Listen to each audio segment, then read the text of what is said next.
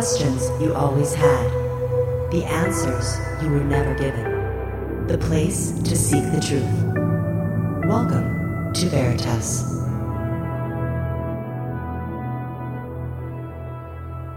And tonight we discuss the latest false flags around the world. False flag operations are covert and manipulative, playing off our fears and anxiety. So, how can we identify them? Greetings, I'm your host, Mel Fabregas. To listen to the entire interview and all our archives, visit veritasradio.com and subscribe. Tonight's special guest is a Veritas veteran, Ole Dammegård, an award winning author, investigator, musician, artist, painter, former journalist, and much more. For more than 30 years, he has worked very hard to expose some of the biggest conspiracies around the globe something that has turned out to be a very dangerous task. All his goal is to prevent the global elite from turning this beautiful world into a controlled and horrible place, and he's totally dedicated to revealing their agenda, including false flag operations all over the world. Ole Dammegård joins us directly from Estepona, Malaga, Spain. Hello, Ole, and welcome back to Veritas. How are you? I'm good, good. Thank you so much, Mel. It's an honor and joy to be back. Oh, it's my pleasure. And I know, I know it's very late over there in Spain, so I really appreciate every time that you come and join us here. But, you know, you wrote to me a few days ago, and I thought this is the right time. This is the right time because all these events are happening. And the question many people have is how do we discern, how do we know if these events are false flags or not. Before we start talking about the specific incidents, tell us about that. It's a very good question and very important as well because uh, it's very, very important, I believe, to not jump to any conclusions. You really have to, every single time, really dig in deep and see what actually happened. Because the importance is not to prove a point. Is this a false flag? Is it not? the important thing is to find out the truth and uh, what happened and who did it and why did they do it. Because if you listen to the official stories, that sounds like we live in a world packed with the crazy, fanatic Muslim terrorists that wake up for every morning and just think, uh, you know, try to make out plans how to blow us up. Is that is that the uh, the answer to the question is who's behind it, or are these things somehow coordinated? And if so, who is doing it? And is it possible that we're actually looking at the enemy from within and that this is actually state sponsored terrorism there to freak us out so that we will accept a very dark and very uh, brutal uh, agenda of total control? That is the main question. So I would very much like to uh, first point out what a false flag is. A false flag is a psyop where the one that looks attack is actually the ones attacking himself. It's an old naval term from the old days where marine nations like Spain, England, uh, Holland, these type of countries were going around uh, doing brutal invasions of, of different countries. And that created some problems with trade agreements and neighboring countries and so on. So somebody came up with the idea, why don't we just put one of the enemy's flags on one of our own ships then that that ship attack us so that we suddenly instead of being the attacker becomes the victim. And then that justifies us invading that country and sometimes even becoming the hero because i mean we were the victims and we managed to defend ourselves by winning the battle and take over their country.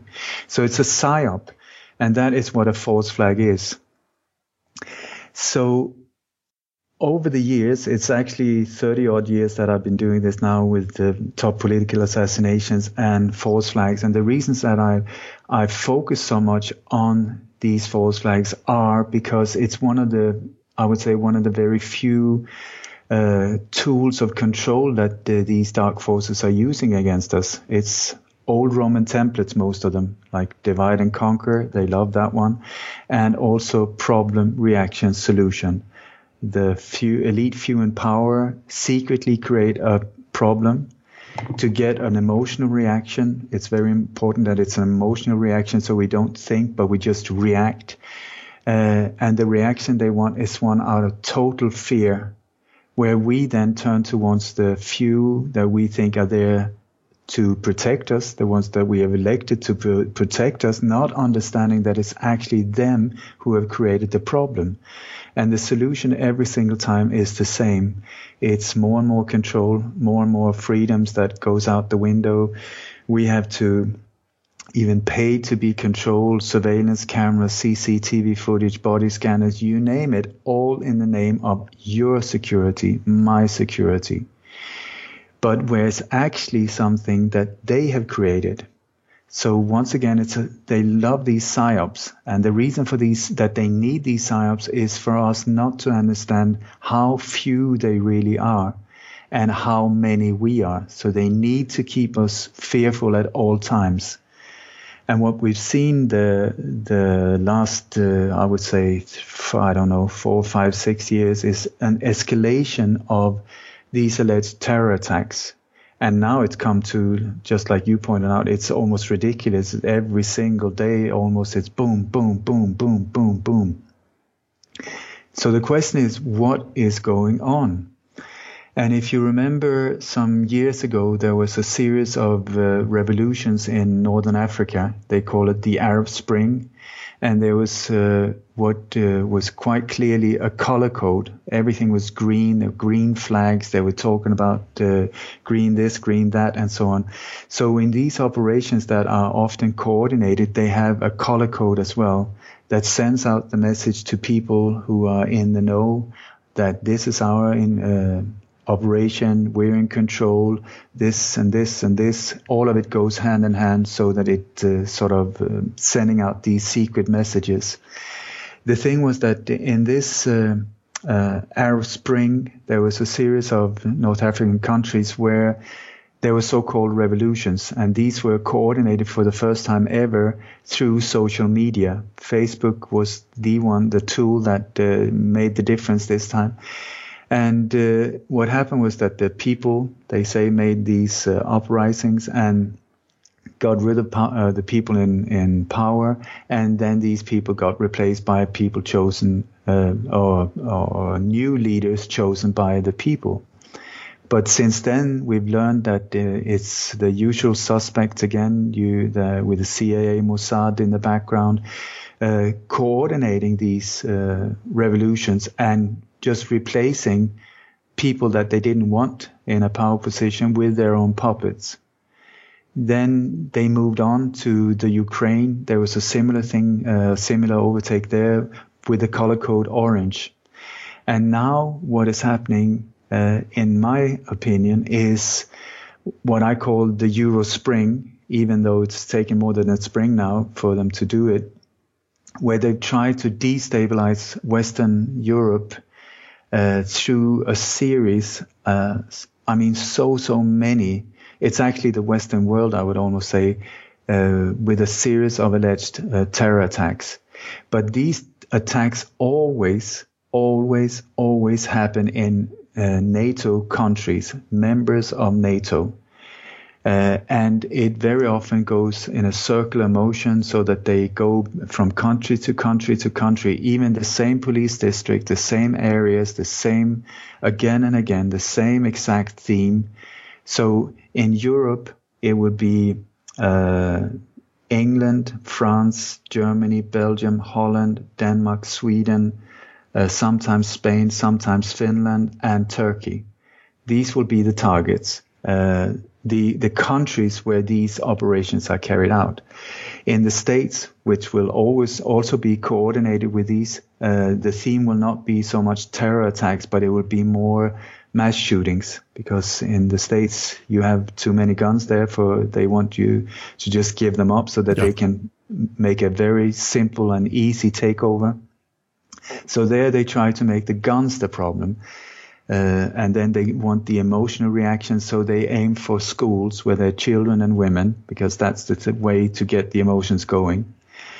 So theirs uh, is where guns are the, the problem, but here in Europe, they go for the targets are always the same. It is either uh, a location that has a very symbolic value for that country, something that represents the independence of that specific country or the history or background. It is also a target of uh, touristic value so that it will uh, as many people around the globe will as possible will know about it and feel about it. Uh, so it would be like uh, Big Ben, the Colosseum, Acropolis, uh, the Eiffel Tower, these type of things. In the States, it would be Twin Towers. They already taken that. The Statue of Liberty, Times Square.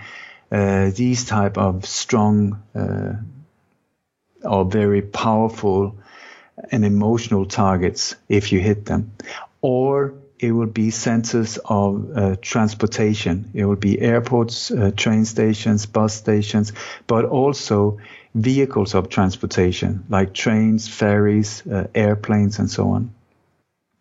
So, uh, in the last six months, what we've seen here in Europe is the color code is pink or going to towards purple, somewhere between these. I'm not sure why they chosen this, but you will see these colors are just repeated again and again. Everything from the knives on the London Bridge attack were purple, the balloons at the uh, concert, the Ariana Grande concert in Manchester, the balloons were pink and purple. Uh, at the funerals, pink and purple. In the news uh, uh castings, you will see when they interview, it's pink or purple colored dresses or the the background is pink or purple. It so there's this hidden psyop and propaganda thing going on in the background that we normal people are not aware of. So uh, what I would like very much to suggest is that we are looking at an internationally coordinated series of attacks there to de- destabilize the Western world according to the New World Order and carried out by a small mobile unit to a large extent. A small mobile unit uh, consisting of uh, directors, crisis actors, sometimes uh, people that are involved with the uh, crowd uh, control, but also crowds that can be rented and driven on location, transported to location. There will be marketing agents, there will be catering, makeup, uh, pyrotechnics, and so on. There will also be bodyguards and controllers of this uh, group. And this group will are being transported from country to country, from airbase to airbase, army base, NATO bases in army planes. And then on location in whatever country it is, then they're transported in buses to the site that has been chosen for this attack. But before the attack, it would be prepared by a so-called drill. This drill will, of course, be for our protection. It's always a security drill that is being carried out. And it will be uh, advertised in local media and newspapers and so on saying, tomorrow we're going to have a security drill at that train station or this location or this hospital or that arena or whatever. Or the World Trade Center. The, it's the same, Mel. I'm I, I'm repeating myself over and over, but the drill is ex- essential for this because the drill is where they get uh, vehicle. What they do is they through that drill they can close off the area. They can shut off streets, close off streets. They can get their vehicles in positions, explosives in positions, smoke bombs, crisis actors, catering. Uh, they very often when they do these things, it's just like a film set. Really, it is a, a moving film set like a rock star, a, rock group on tour. Here we have like a moving film set where they don't do concerts. They what they perform, it, their performance is terror, and it's being spread through media. So they don't really care so much about people on location or the uh, or what is going on there. The whole idea is to get it pumped out through media as terror, where what they are uh, trying to achieve is global fear. That's that's the name of the product. Let, let me interject for, for a moment here because a few days ago you sent me a website, a link to a what seemed to be a crisis acting casting company. And I've heard of this before, but someone this morning, I'm glad that he sent it to me this morning, sent me an article. And let me just read it. The, the article, the title is Man Calls Company That Hires Alt Left Agitators. What he recorded was stunning. So let me read what I found. A man by the name of Bill Hulk exposed a huge scandal on Wednesday evening. On Craigslist, a company put out several ads in several cities requesting people to take part in protests. So he gave the number a ring. What he found out is that not only are these far left agitators and demonstrators being paid to protest quote unquote white nationalists and President Donald Trump, there is an, an intricate system by which it all takes place. And he confirms the whole operation is funded by none other than billionaire George Soros. Here's what he said, quote, had to share some from someone else. Yes, it was funded by Soros. There was an ad place in Craigslist. Called them myself. They specifically wanted protesters to protest against the white nationalist $25 an hour. I asked if I could work all day. They said I could work 24 hour 24 hours straight if I wanted to. They were willing to pay $25 an hour for 24 hours. They had transportation ready for every state within the USA too. I asked, how would they know if I was working at all? Here's the good part. They had a tracker on you, sort of like a credit card. You had to check in every five hours with a lead. I asked if I could work again. I was told that they had work for the next, check this out, folks, for the next three and a half years. This is real and it will only get worse. Hulk concluded, unquote. What's your take on that, Ole? It's part of the game. This is standard. Uh, what I think the company he's talking about is called Cry, uh, Crowds on Demand, crowdsondemand.com. And uh, that company uh, is specifically for the U.S., uh, but I'm sure they can uh, they can supply crowds uh, on an international basis as well, depending on uh, I mean if the money isn't a problem, which it normally isn't.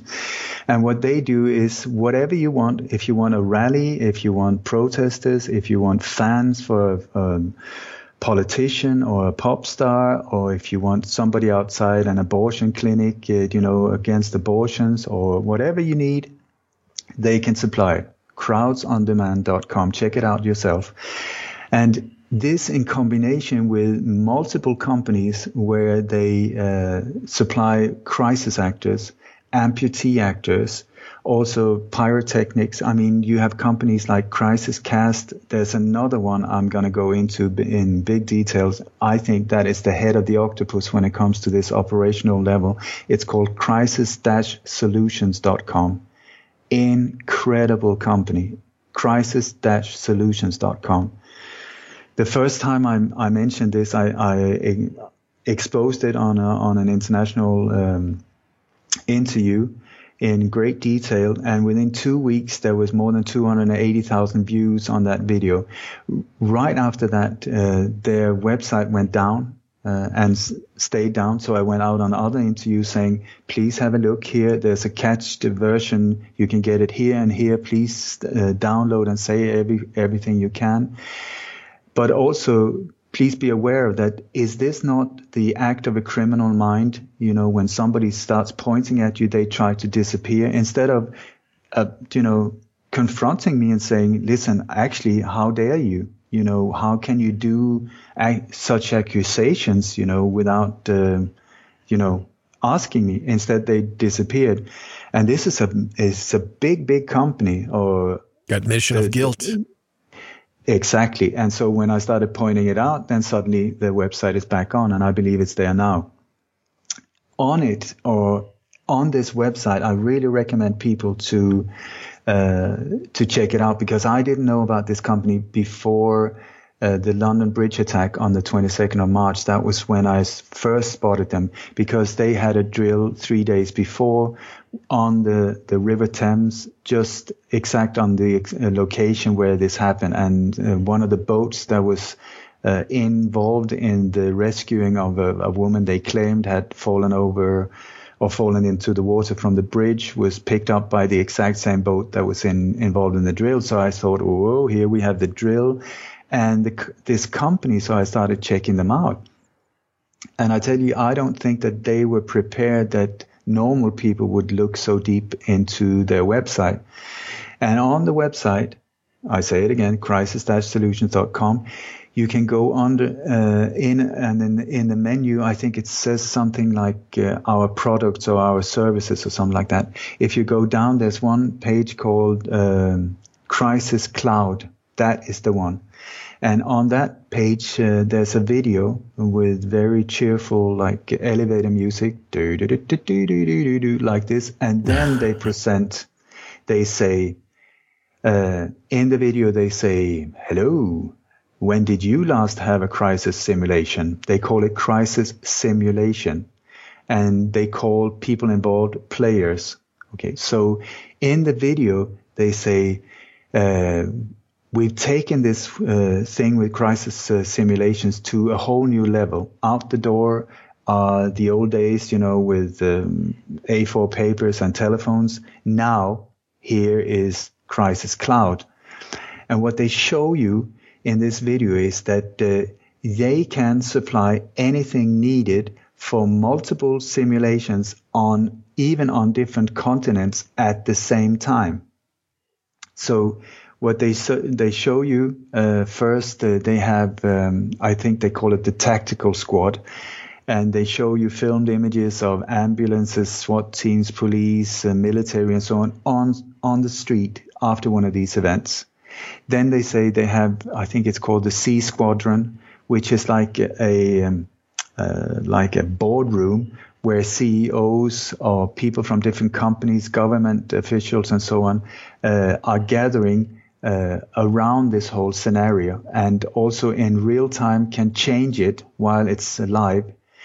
Then they have one section called the media section that have live news feeds. I mean, real news feeds that are being pumped out. I guess who, who are they aiming at? I mean, the only ones could be other players or it's aimed at us, the normal people. Real news feeds, also real live uh, Facebook streams on hundreds of accounts that are their accounts and Twitter feeds as well in live time, pumping out information, fa- false information about these simulations.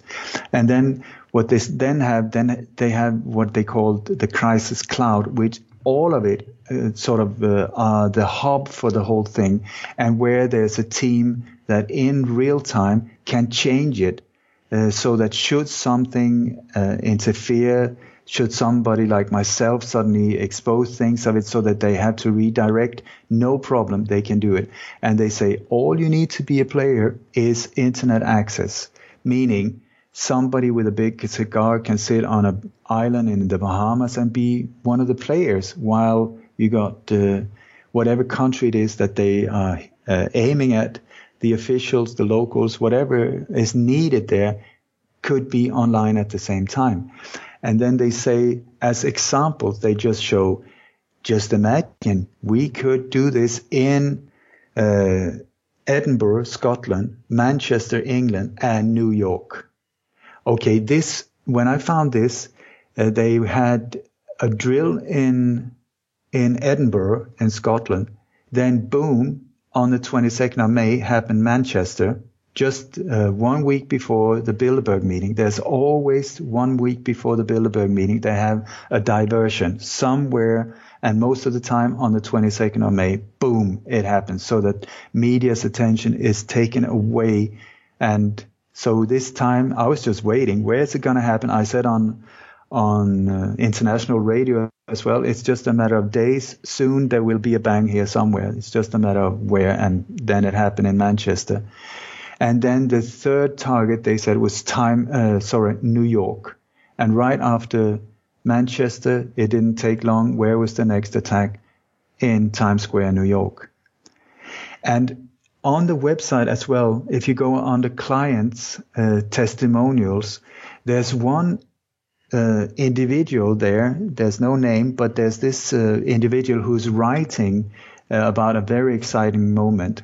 And he says they are standing in a high rising building with the view over London.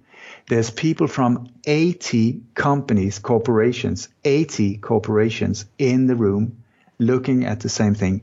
They're very, uh, you know, nervous and excited because this is going to be the biggest simulation ever that they've taken part of. And then he describes the, the what had, you know, some details of what happened. And afterwards, everybody is so happy. Oh, it went well and so on. I am telling you what he is describing is the Westminster Bridge attack.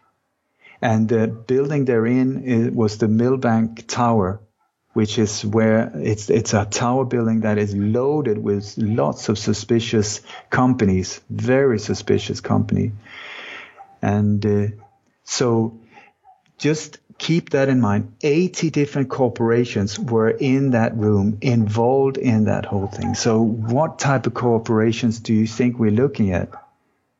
This is uh, where I think we're looking at government people, people from different uh, security agencies, but also the military industrial complex, the defense ministry, everything that is involved in warfare, you know, also with construction, with um, like you know, like with the Vietnam War, the the air, um, what do you call it, the airlines that flew from the states to Vietnam, for instance, just transporting soldiers, they made millions and millions. There's so many things involved in war, and uh, and these uh, everything from CCTV cameras to body scanners to you name it, so much that is involved in anti-terror. And look at and Homeland Security. Pro- yeah, yeah, it's big business. Big, big, big business. Now, let me ask you this, uh, Ole. When we look at the Boston bombing, for example, I believe they became a little bit, or rather very sloppy. If you look at what they used and the, the blood that they used, we, we, we've talked about this several times. But could it be that now their modus operandi is transitioning into something, into something more simple, if you will, using vehicles as a weapon of mass destruction.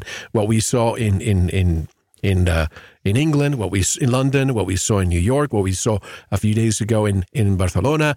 It it seems that this is a new way. All you need is a vehicle. What we saw in Nice.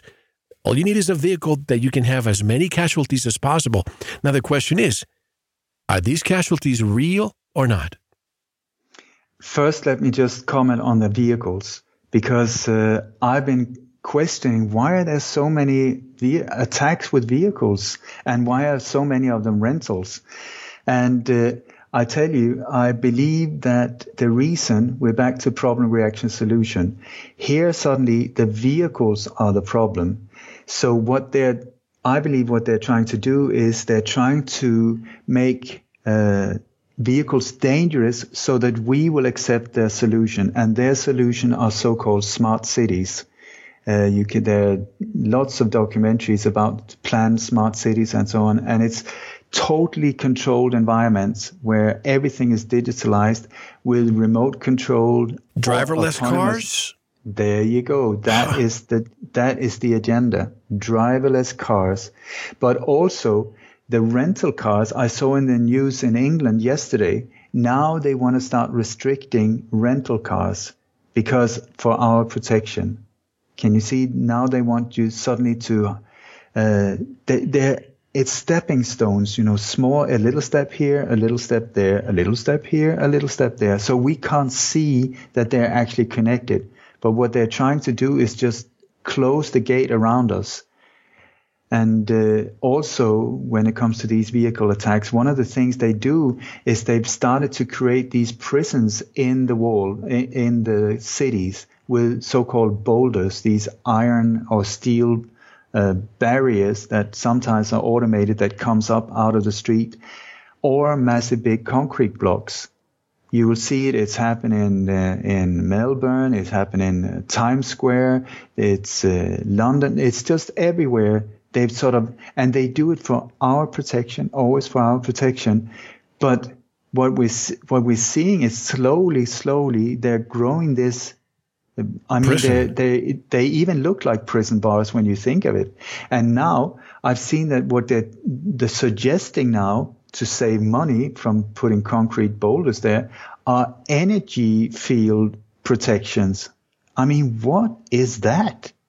And they, they're describing like energy fields where vehicle cannot enter. You know, I mean, we're looking at science fiction type, but this is where DARPA and companies like that comes in with these highly, highly sophisticated uh, technological solutions that are just very, very scary once you start seeing how they're used and how what they can do and how they're just going to expand it if we don't uh, stop it. When you say electronic, what exactly do you mean? Almost like a, a force field, an EMP that disables the vehicle? Exactly what do you mean? I'm not sure. I've just seen this. Uh, they've started uh, more and more uh, articles suggesting these force fields, energy field. I don't know how it works. I'm going to look into it more. But this is uh, th- this is what is happening. You you have to be aware of. You have a problem. Then the reaction from us, oh my God, something needs to be done. Wait for the solution. Look in the papers. What are they suggesting? And this is uh, the things that have come up.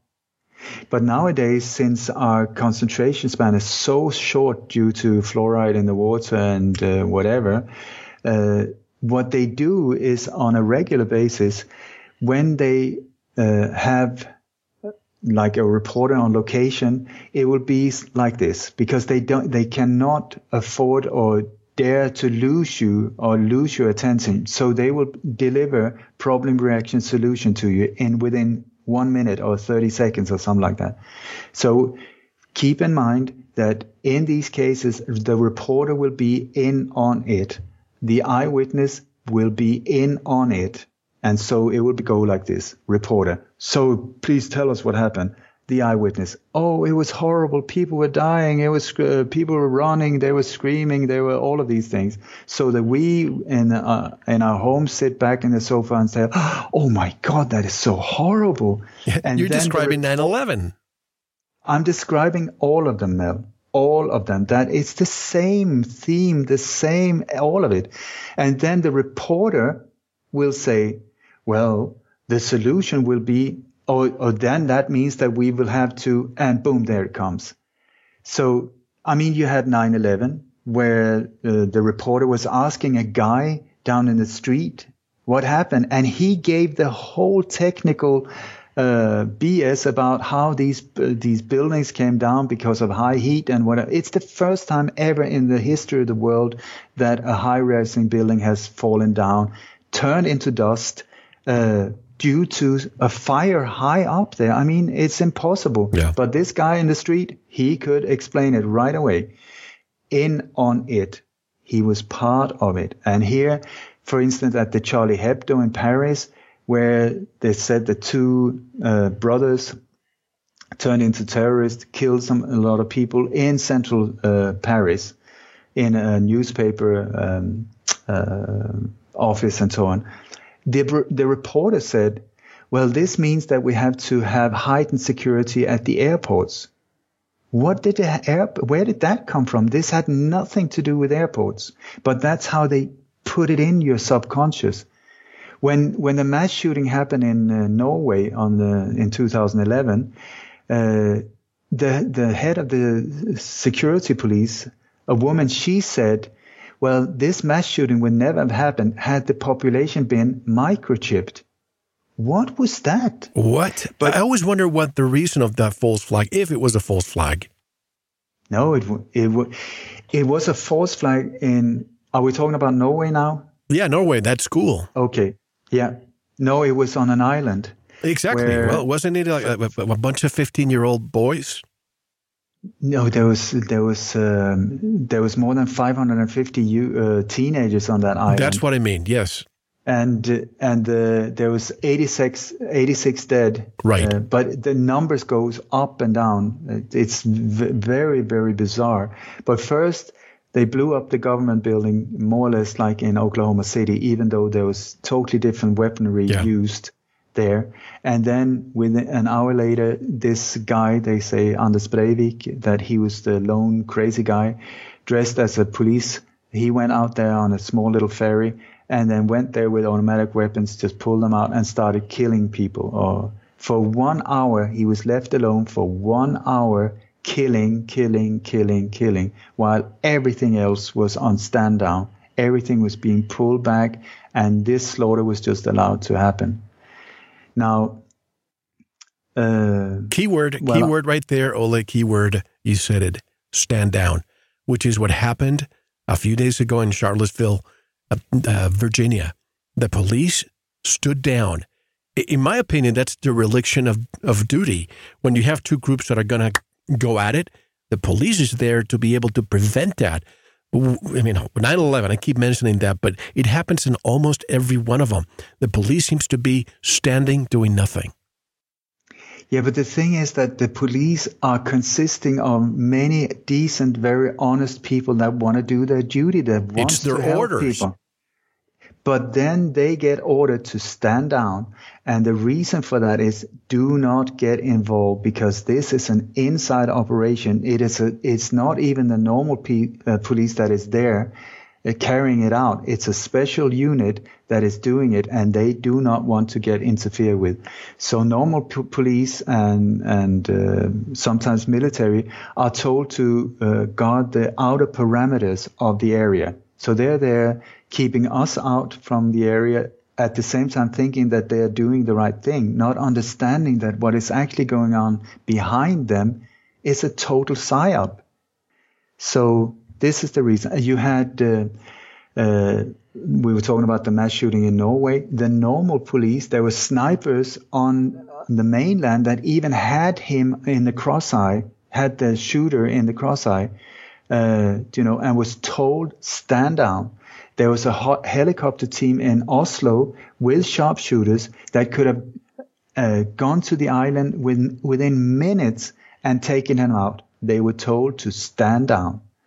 The, the firefighters in Manchester at the Ariana Grande massacre uh, here, where the firefighters were told to stand down, stand down, and that is one standard ingredient. Also, CCTV cameras shut down doesn't matter how many millions you as a taxpayer have paid to get them installed uh, the for Pentagon? your protection.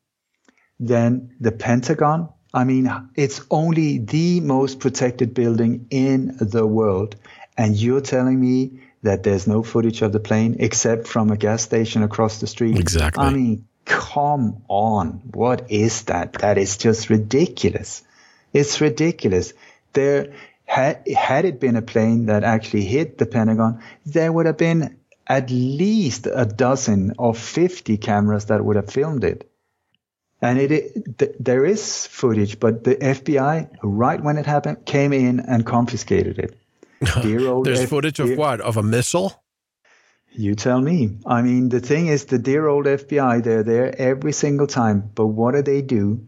They equip, they train, and uh, they get these uh, patsies in location. They lure some of these patsies uh, into this location where they can get killed or taken for whatever terror attack it. And then right after it, they're, they're confiscating and cleaning up the site so that there's no evidence, but except for planted evidence. That's what they do.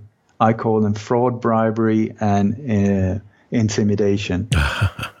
Not every single detective. Of course, we're looking at beautiful people sometimes that are doing everything they can for the population, but there are some very, very rotten inner cores in these organizations that are just uh, raping us. That is what they're doing. And granted, what you said about the Arab Spring started in Tunisia, went all the way to Egypt, and we saw Libya. It, just to replace the leaders to get uh, a more responsive type of puppet, in my opinion.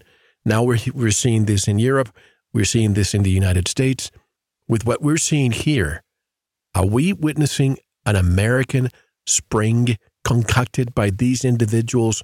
And if so, I, I hate to even bring this up, but to me, it sounds like the Bolsheviks, the 21st century Bolsheviks, are back and they just want to destroy the United States from within to turn it into a communist country. And when the United States goes, the rest of the world goes. And the thing, Mel, is it's so interesting that you bring this up because it is exactly exactly 100 years ago since the Russian Revolution. 1917, and exactly.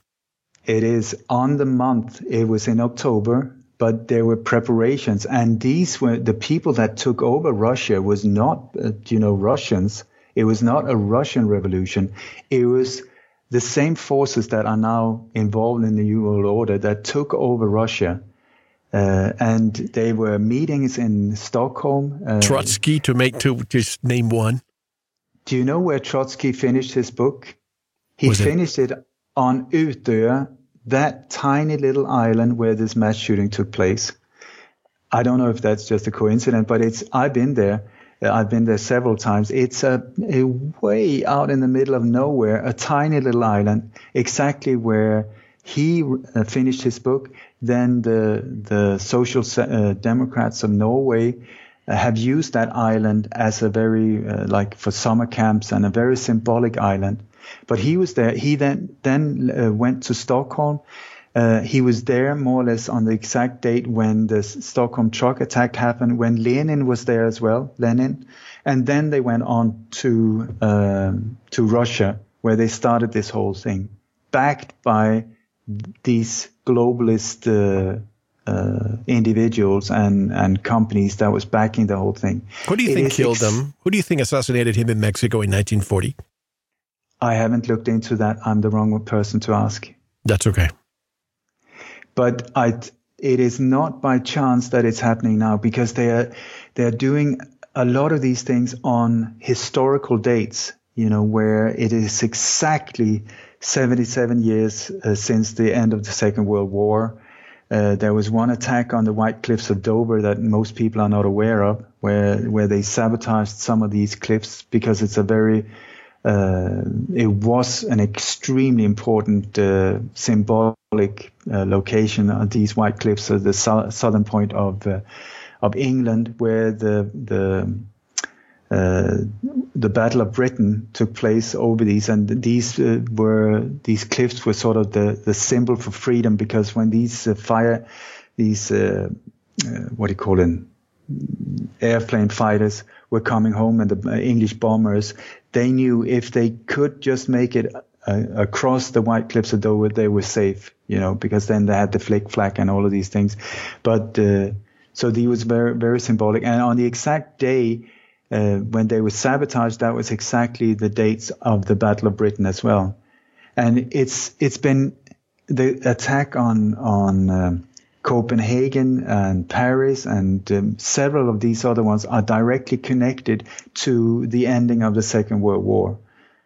And you will also see part of the PSYOP, for instance, when the Copenhagen shootings were uh, some years ago, 2015, which I predicted one month before it actually happened on international radio, just like I did with the London Bridge attack one month before it happened, just as I did with eight others.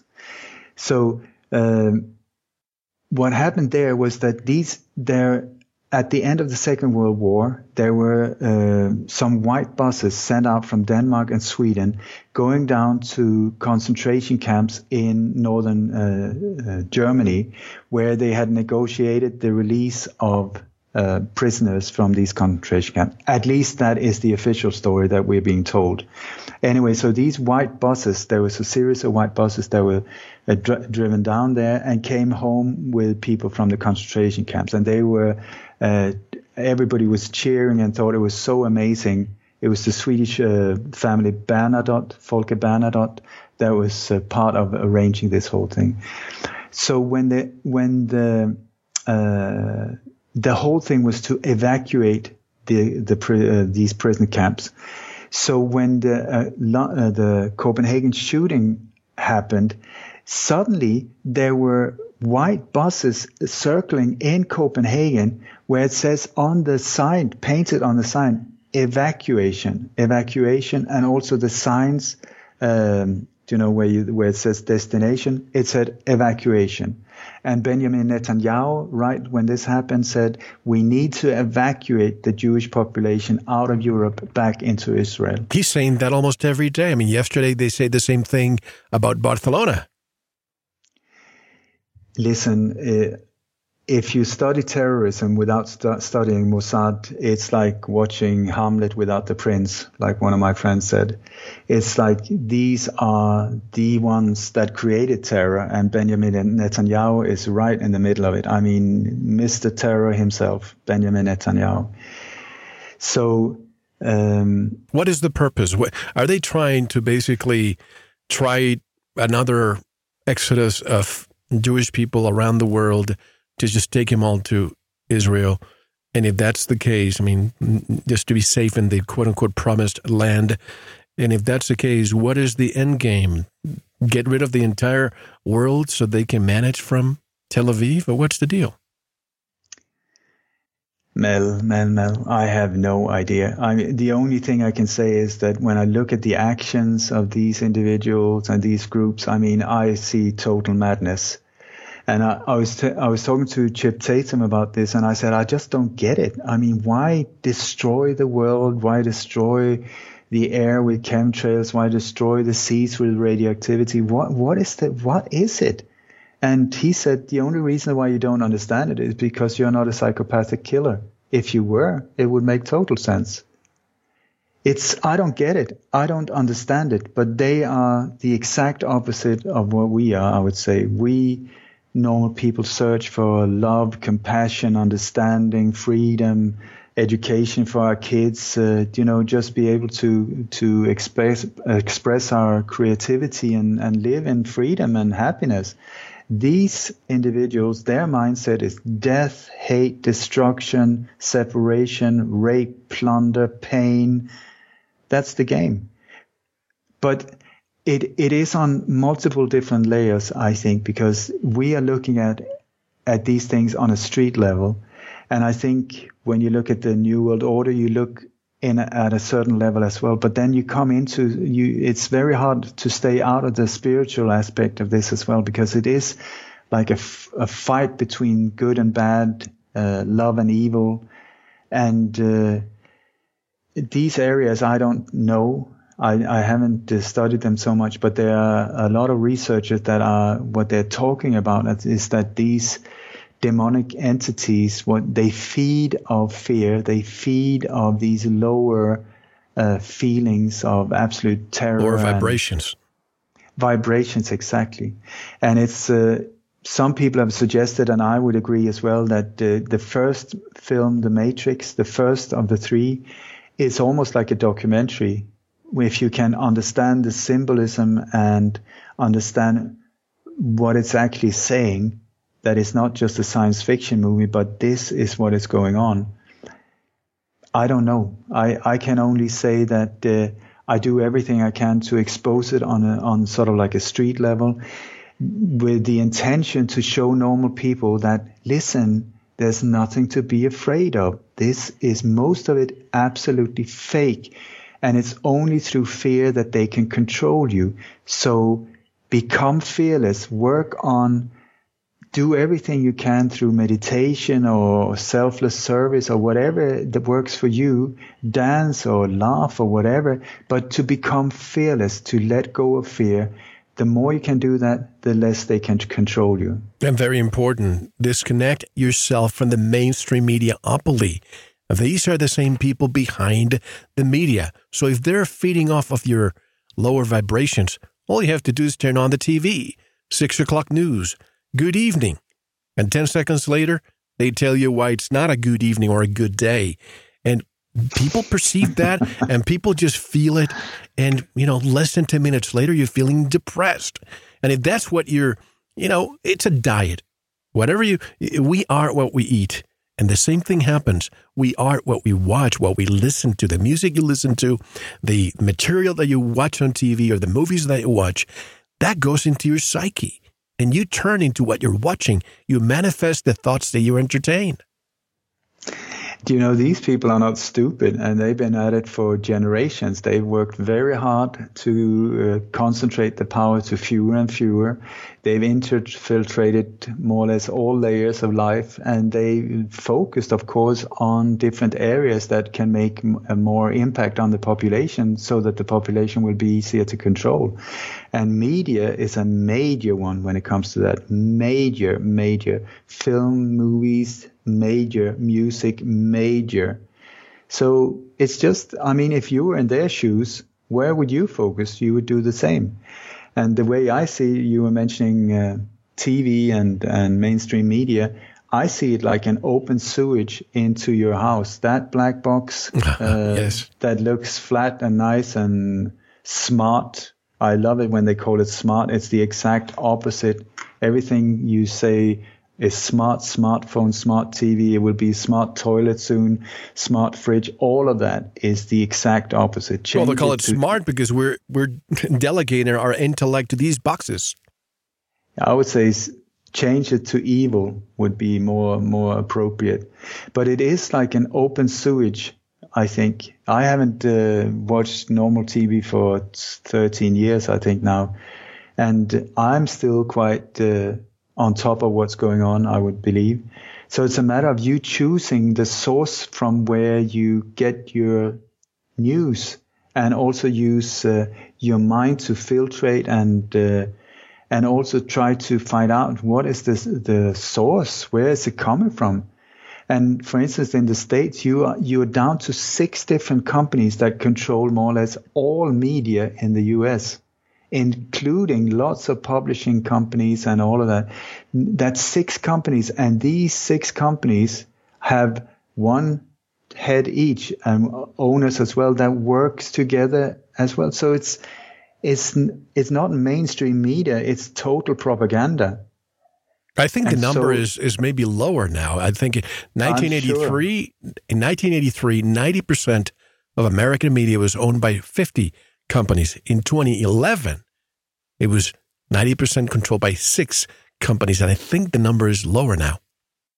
I'm sure, but still, it's a, they work together. You know, they have like a monopoly and they're totally in bed with each other. That is also why when you look at, for instance, 9-11, check out there were there were five major networks that were involved that pumped out all the information from these. It was Fox, TV, CNN, ABC. I don't know. I can't remember the rest of them, but also all of the people that were interviewed live on TV, on the street level, uh, eyewitness there, eyewitness here. I, all of them were somehow connected to one uh, one of these five different networks either working in the cafeteria or married to the CEO or uh, you name it, all of them connected. And then that takes me to the next one. When you look at these operations, I would uh, put forward that eyewitnesses, when they're false flags, the eyewitnesses will come from one of three groups. It would be either from uh, with a background from uh, film or theater, media or government, government agencies. These three groups. And when the alleged uh, truck attack happened in uh, Stockholm on the 8th of, of uh, no, on the 7th of, uh, of April, I was I had gone out warning about that the next attack would be in Copenhagen, Denmark on the 9th of April. But instead they took Stockholm or I was wrong. I don't know.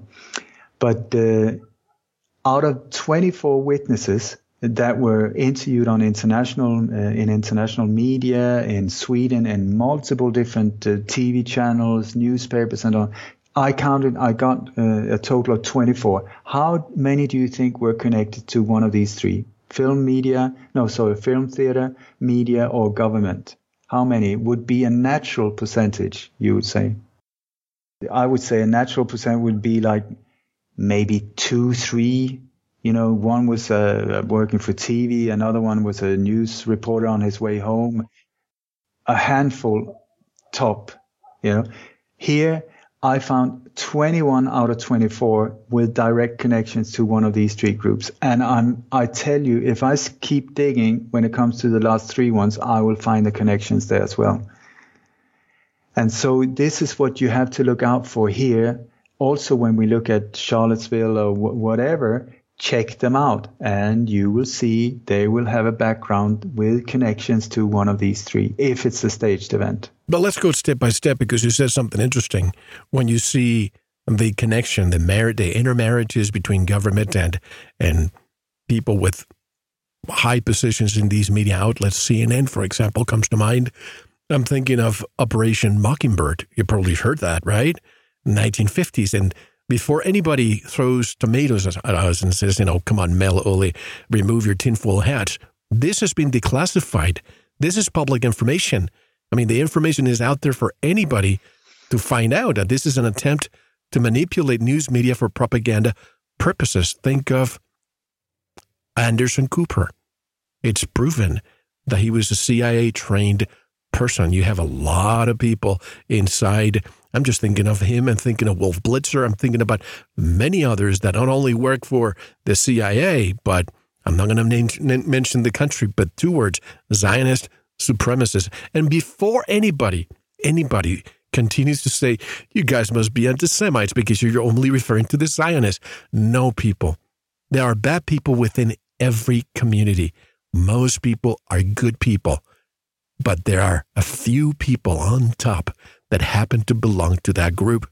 And all you have to do is find out who the major CEOs of these companies are broadcasting, publishing, banking. Look at the government rep- representation that we have here. So, your take on that? No, my take is I don't care who they are, where they are, if they're blue, black, white, yellow, Catholics, uh, from the Jewish faith, Muslims, whatever. I'm looking for criminals. I want them exactly. to stop messing with us. So I, I don't care. But when you look into this, the, it is incredible. I mean, the percentage is skyrocketing high above everything else when it comes to people that are connected to this group that you avoid mentioning. And it's very unfortunate because, as you know, Voltaire said, if you, yes, what is it? Uh, uh, if you want to know who's in charge, find, go ahead. To find out, to find out who controls you, find out who you're not allowed to criticize. criticize. I love it. I love it. It's like I was standing, I was giving a, a speech in, in Berlin, uh, where I, I was talking, it's like this. In Germany, you are not allowed to even discuss the Holocaust. If you question the Holocaust, you will be put to prison. It's a crime and it's a crime, and uh, and people are being put away. Uh, there was this 89 uh, year old, um, uh, I think she's a former professor. She was put away because she just said it doesn't match up. It just doesn't match up. I don't get it. The numbers are totally wrong. Boom, she went into jail. So I was in Berlin, and I said I started talking about this, and I said. Isn't it strange that here we have Germany, who is the only country or members from Germany were the only ones that were allowed to be tried for war crimes. And here, Germany has been carrying the guilt of this horrific crime of the killing of at least six million Jews during this war, and many of them in these alleged uh, concentration camps and so on. So isn't it strange that the, the country that is accused of having doing it will put people in jail for questioning their crime? Wouldn't it be that Germany would be sort of supporting people that would say, listen, we know that maybe you're, what you're being accused of isn't true. But the thing is, Germany isn't a free country. It looks like it, but it's a total American army base controlled by other forces as well. And uh, this is, it's been very interesting. I've done a lot of uh, uh, talks around here in Europe, and on several of them, there's been before I've been one of multiple uh, speakers, and some of these speakers have been talking about 9/11 with Israel's involvement. Uh, some other people have also pointed out Israel's involvement. I have also po- pointed out major question marks around the Holocaust and so on. Not because I'm I hate Jews or anything like that. I don't even know Jew, any Jew as far as I know, maybe one or two, but I certainly don't hate them. I am just trying to find out the truth, what happened, because so much has been built on these either truths or lies. And at the conference in Berlin, uh, no, sorry, in, in these different locations in Europe, when we were coming there to to be at a conference, there would uh, be started a whole campaign in media in Holland, especially saying here Holocaust deniers and uh, and um, uh, racists uh, they are coming here. We have to stop them. The thing was, we came in absolute peace, love, compassion, the whole shebang. We were only there to present the truth as far as we said, and we were there being met by police and uh, they they forced uh, the organizers to change location and you know the police were armed where where we were supposed to meet and it was just ridiculous. And then when the police came in they were expecting to find you know like a KKK or something like that. They found us and and we just come in have a coffee and within 2 minutes they thought my God, these are great guys. So they were sitting down and we were, you know, enjoying ourselves. It was a total propaganda thing, but it showed the ugly face that is right underneath the surface of these uh, countries. Very sad to say it. And uh, the, we were walking around in Holland and everything is just so perfect and, you know, neat and cute. And so, and there, this very, very ugly face came up and really tried to to stop it in any way or form. And two talks I gave in, in Holland, there were police vehicles circling the, the building and people, I didn't hear it, but the people in the audience said that there was this very high pitched like digital sound. And then afterwards, even though we had uh, two different recording uh, systems, cameras with uh, recorders for the sound, the sound was deleted. The, the digital sound was gone. Two occasions. So uh, somebody said, uh, you know, this is not the new new world order. This is the nice world order. Everything looks so perfect on the surface, but as soon as you start scratching, it will hit back and show its very ugly face. And let me just say this: I have plenty of friends who are Jewish. I have families, members who are Jewish, and even listeners, paid subscribers who write to me all the time. So they know exactly where I stand.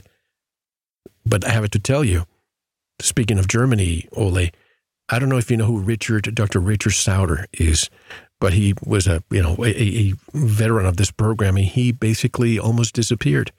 He was beat up so badly that he had to spend months in hospital in Ecuador. He was in hiding because he talked about all these subjects, underground bases and this and that.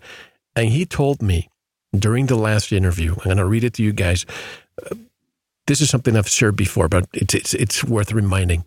He said, quote, two days prior to the enactment of the German Constitution on 23 May 1949, a secret treaty, and I don't speak German, Geheimer Staatsvertrag was signed, which gave complete Allied control over electronic and print media, film, culture, and education until the year 2099, unquote.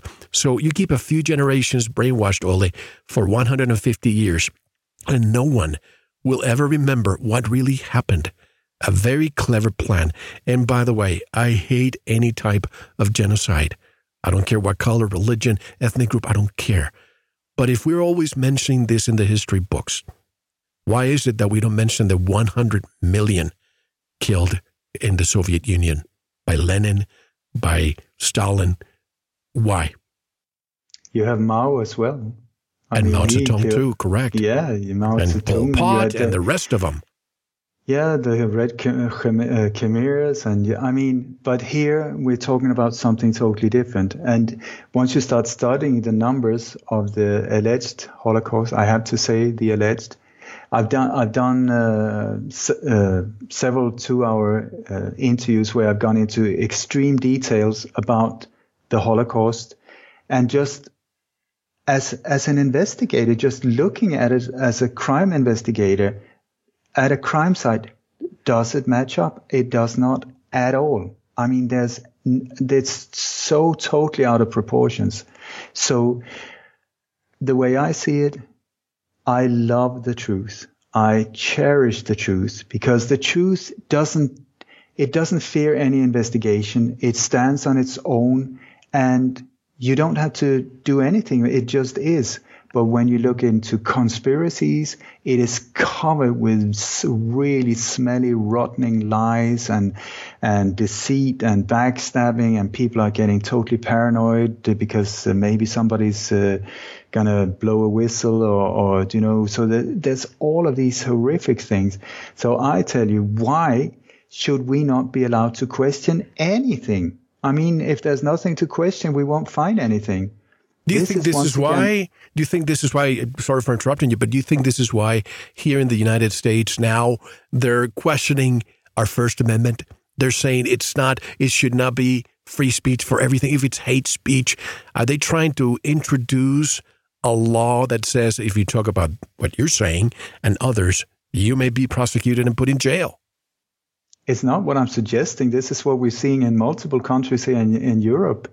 They're trying to they're trying to, you know, like anything.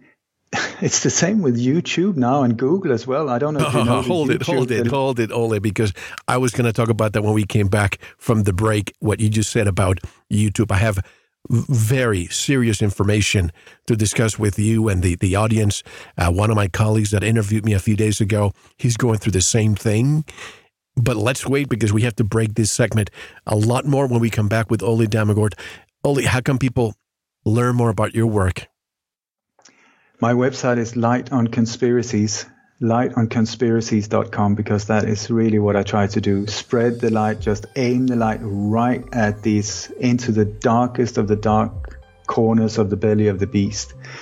Totally non-violent, totally peaceful, totally fearless, but expose it and let the truth do the job. That is what I try to do.